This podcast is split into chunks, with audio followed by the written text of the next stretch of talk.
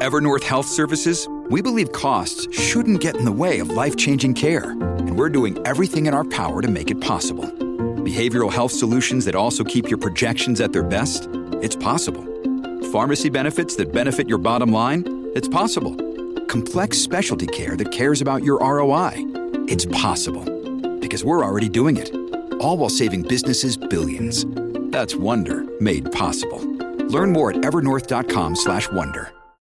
Hey, welcome into the program, everybody. It is the Joel Klatt Show, and I am Joel Klatt. Thank you, as always, for joining us. Remember, uh, always follow the show, subscribe, rate, review us, do all those fun things. You can follow us on social media, any social media platform out there at Joel Klatt Show. You can follow me personally on Twitter at Joel Klatt or on Instagram at Joel underscore Klatt.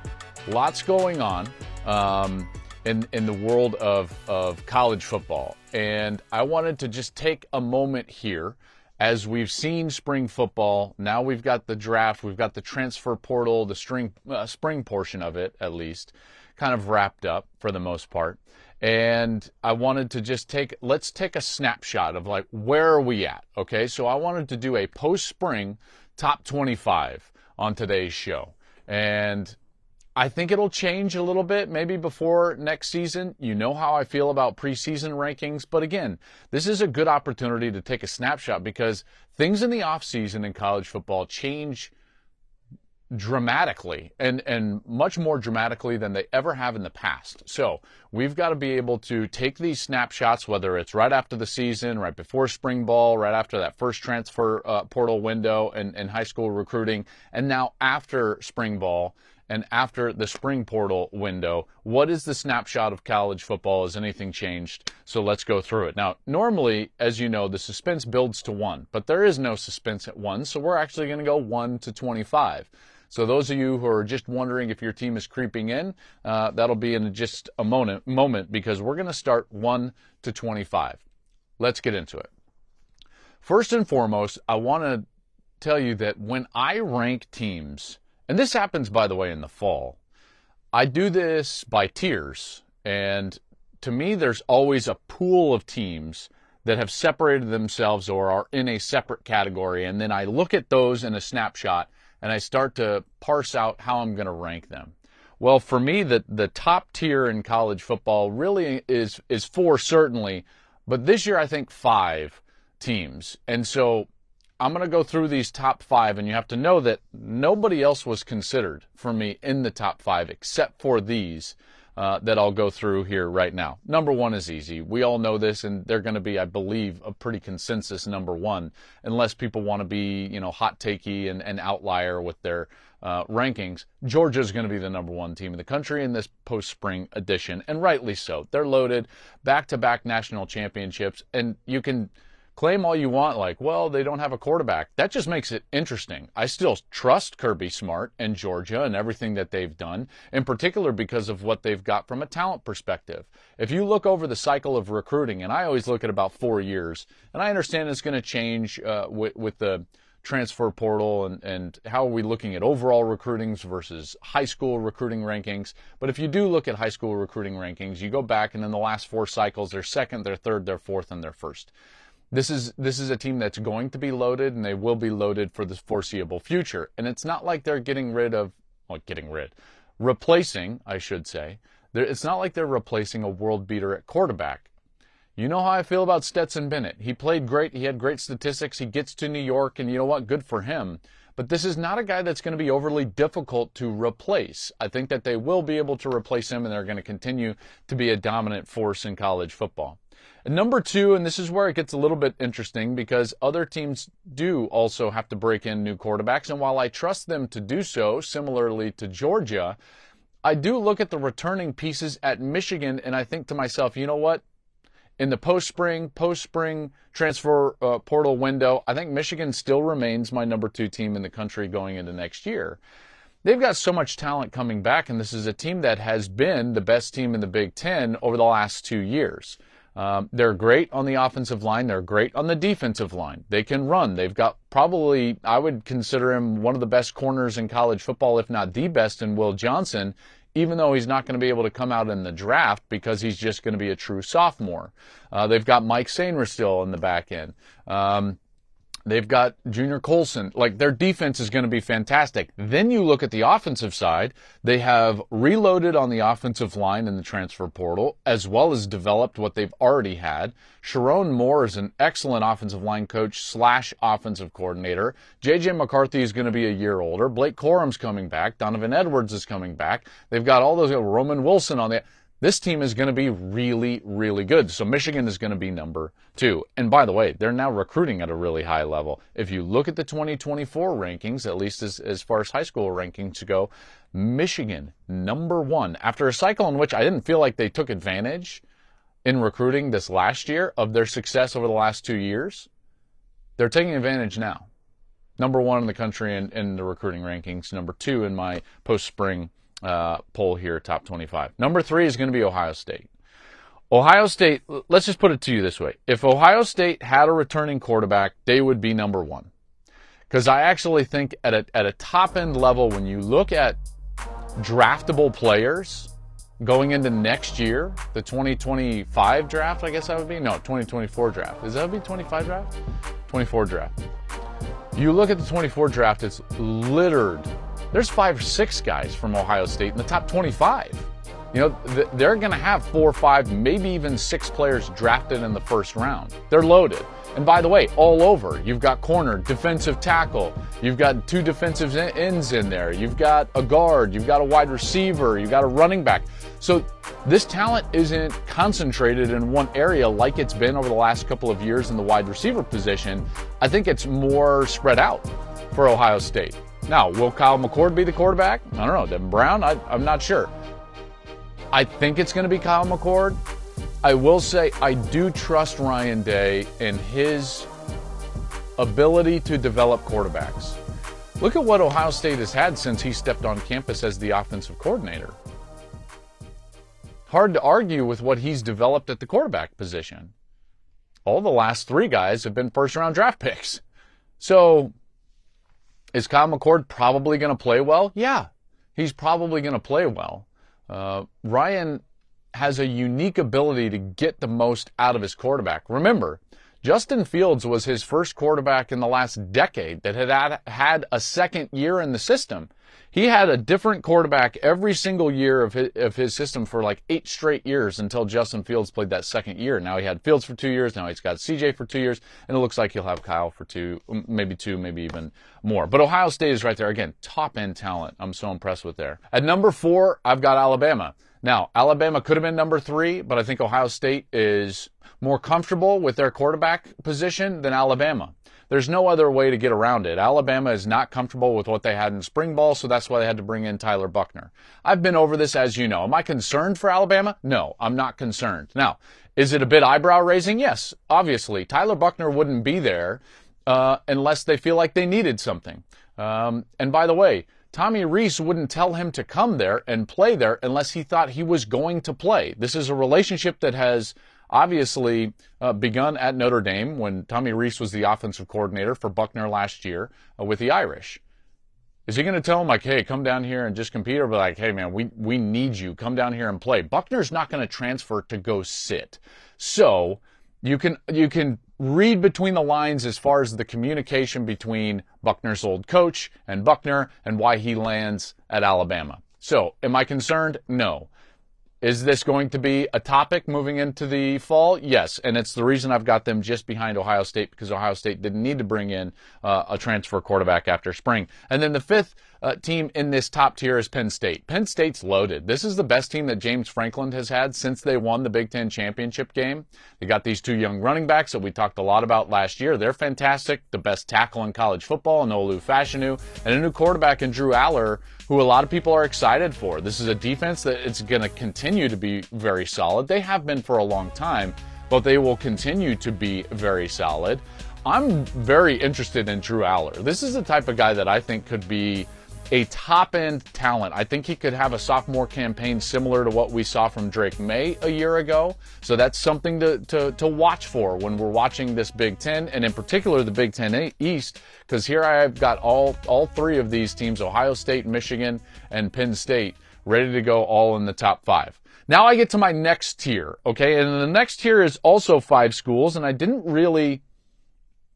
There was one team that I might have included in the ne- next tier, but this next tier is another group of five schools, and it was very clear to me after spring, after the spring transfer portal window, who was going to be the top team in my next tier, and that's number six, and it's USC.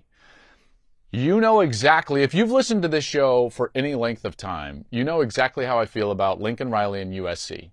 Amazing offense. They've built exactly what they have at Oklahoma, and yet this same issue kept arising, which is what are you on defense? Are you good enough on defense? Do you play requisite defense to win a championship? And up to this point, the answer was no. Up to this point, the answer was no but they've added real defensive players. Look at what they did on the defensive line. Bear Alexander and Anthony Lucas from the SEC. They got Mason Cobb from Oklahoma State. All right, so there's been a lot of people that have said like, "Hey, is is is Alex Grinch the guy as defensive coordinator?" Well, we're going to find out because I do think that they've got really good players based on what happened in the transfer portal we know Caleb Williams. So when you combine the fact that I think that they're going to be better on defense and they have Caleb Williams, who was the Heisman Trophy winner and one of the best quarterback prospects we've seen in a long time, they've got something there number six. LSU is going to be number seven. They're the next team in that second tier. I trust Brian Kelly. He's one of the best coaches in America. I really like Jayden Daniels uh, and what he brings. I think that they're going to be talented around uh, Jayden Daniels. I think that this this team is a team that when I looked at last year and I saw the things that they were able to do well and the things that they struggled with, it was a maturation process and it was something that I could see trending in a positive direction. And I think that they're going to be a, a, very good uh, uh, team this next year. At number eight, I've got Florida State. I, I like Jordan Travis after a breakout season. I, I like Mike Norvell a lot. Here's one thing that I would just say just a, a bit of caution on Florida State. I'm going to put them in there in that next tier at, at eight. This is a high ranking, and I think it's about as high as, as they maybe deserve. Because listen, in the last five years, they were nothing before a pop. So what you have to fight against is this being a blip on the radar. Was the was the double digit wins a blip on the radar, or was it something that we can expect year over year? Remember, in the last, what, four or five years, the most wins that they had had was six in any given season.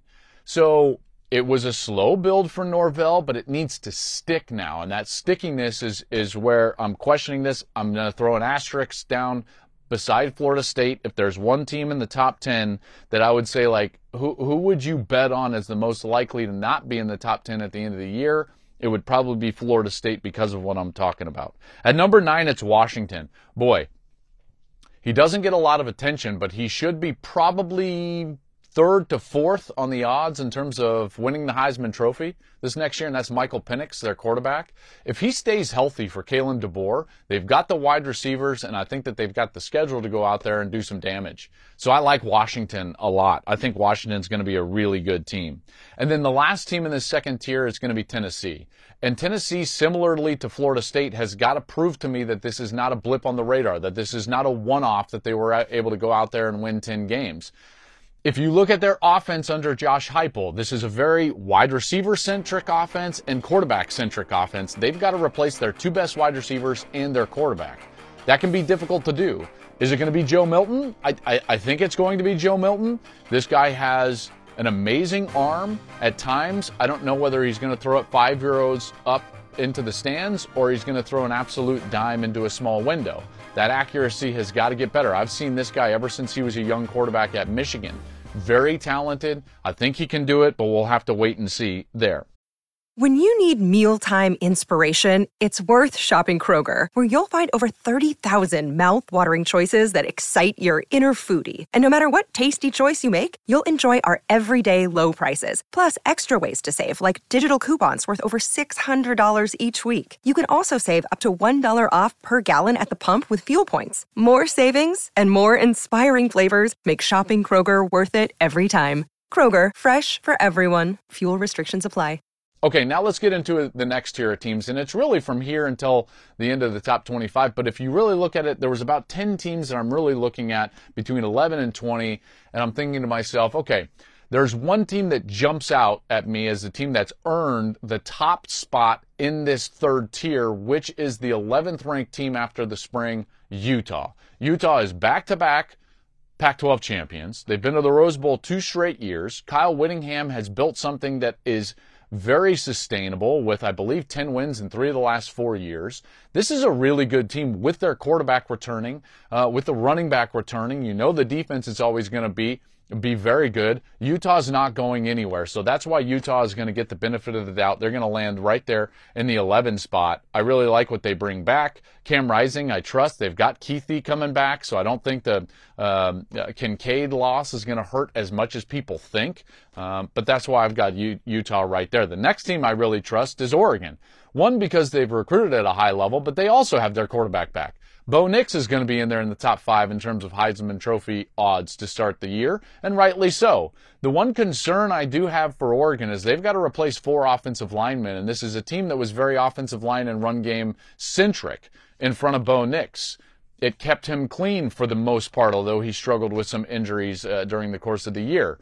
Oregon's going to be very talented. I think that they're going to have a solid defense, but they've got to replace those guys and develop up front in order to get it really uh, uh, going up front in terms of running the ball, which is what they want to do.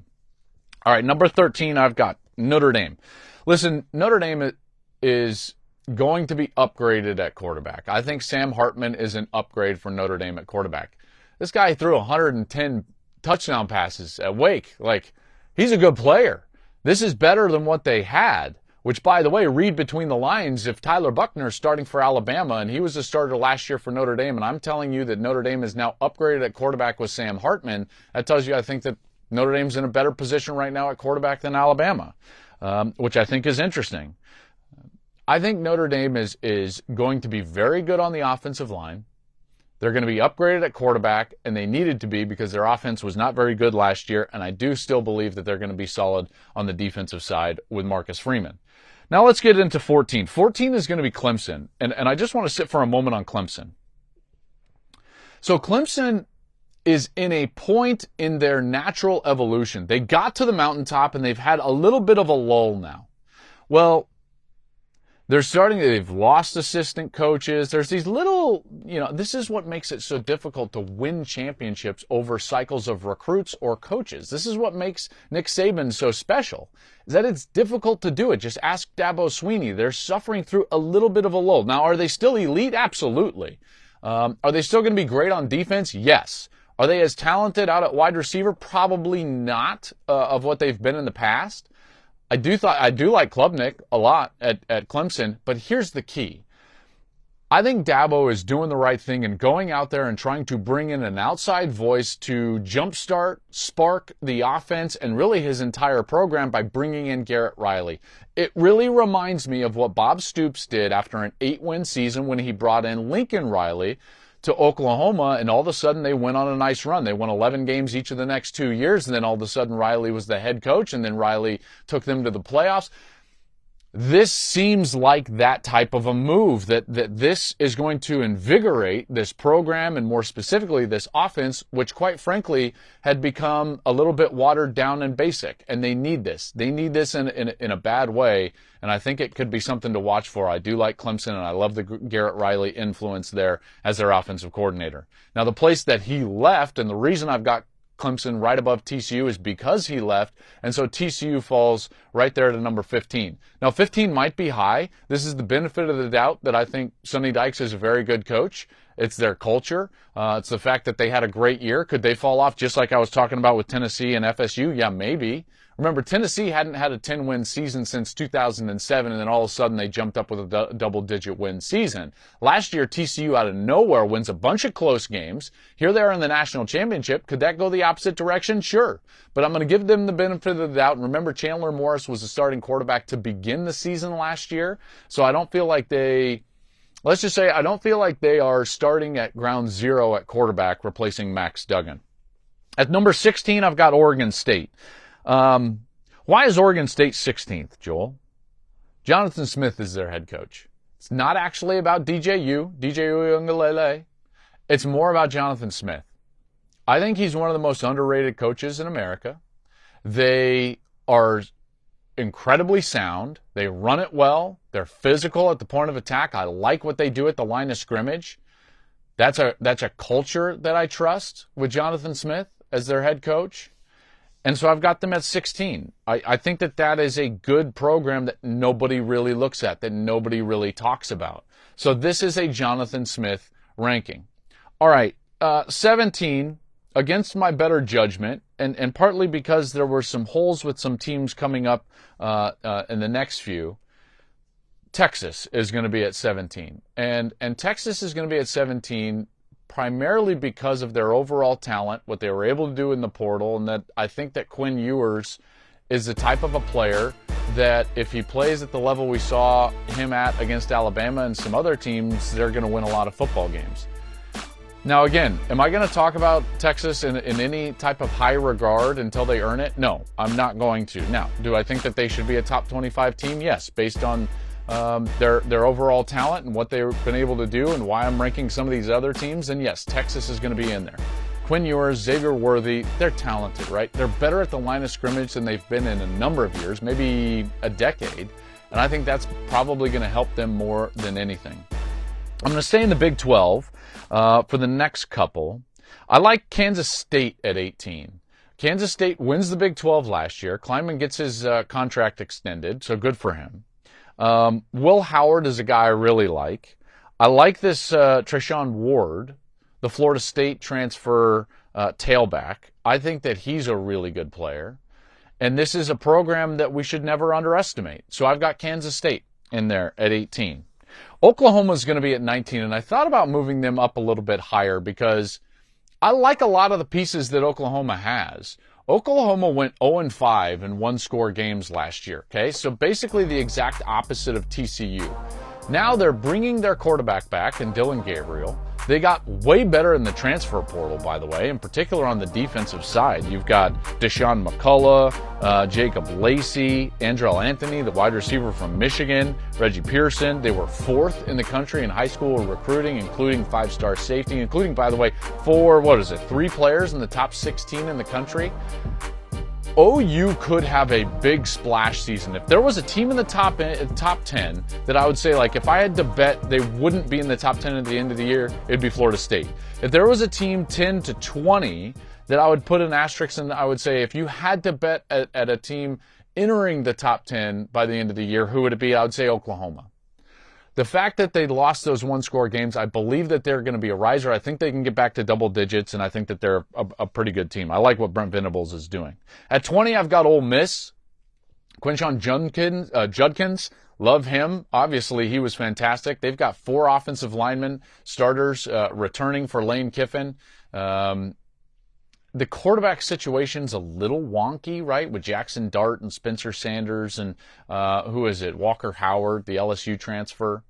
So I don't know exactly who's going to be there, but similar to, let's say, a Ryan Day or a Lincoln Riley, I know he's quirky, but Lane Kiffin always gets quality quarterback play, and his offenses can always go out there and score some points. So I like Ole Miss at 20. I'm fine with that.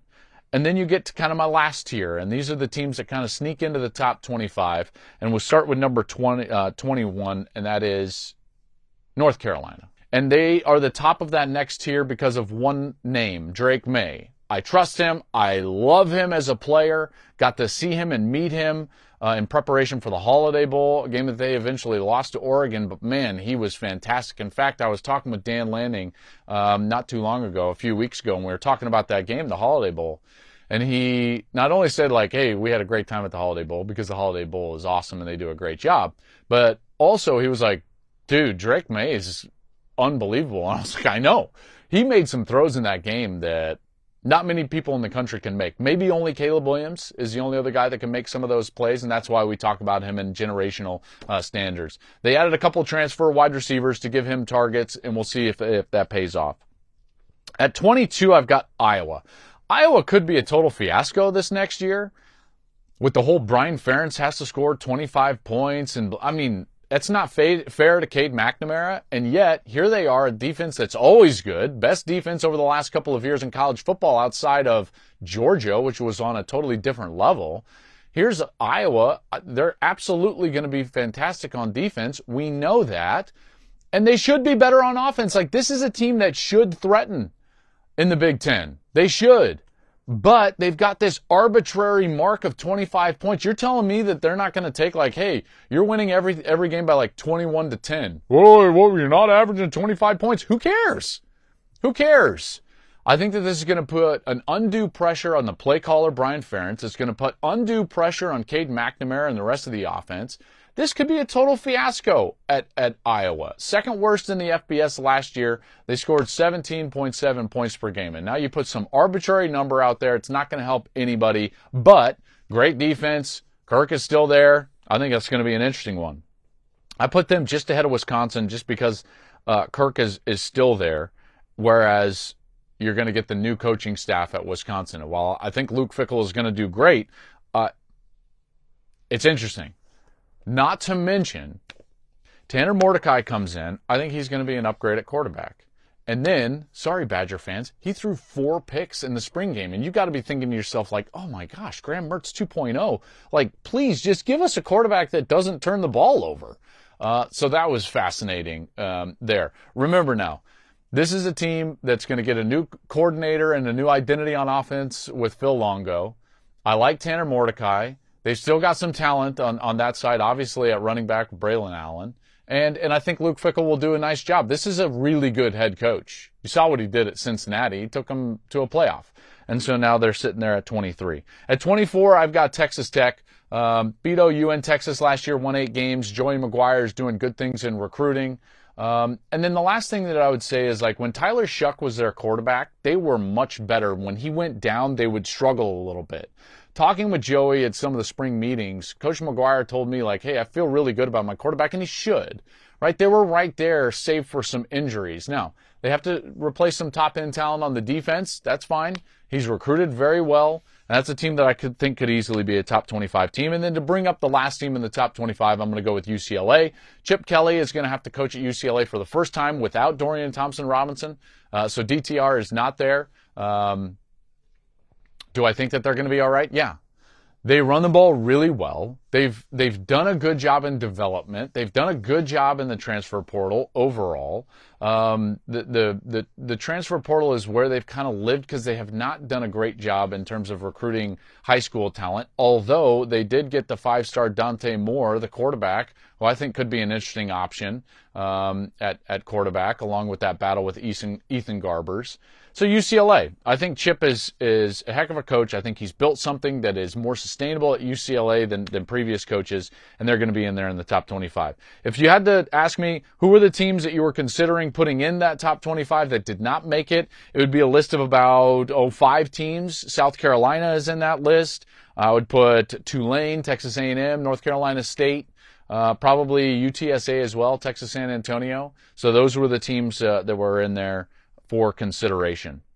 So there you have it. There's the top 25 post spring edition here for the Joel Klatt Show. This will change a little bit as we get nearer the season, but this gives you a little bit of a snapshot after some of these transfers left where my mind's at as we're going into the season here in college football. Should be a great season. I'm really excited. Uh, obviously, Big Ten East is going to be loaded. The SEC is still going to be loaded. And then I think USC is going to have a better opportunity to compete at the highest playoff level. So if you're looking at the top end of college football, I think that there's some excitement that you're going to get coast to coast um, competition. The Big Ten is going to be very strong. It's not just going to be a conversation about the SEC. They're still going to be great, obviously, with Georgia and Alabama and even a team like LSU. But there's some parity right now across the nation in college football for this year that I think is really going to help. And I think that's uh, benefit, or, or I should say, the reason we have that is twofold. The, the portal and NIL is starting to disperse talent a little bit in a way that it wasn't previously.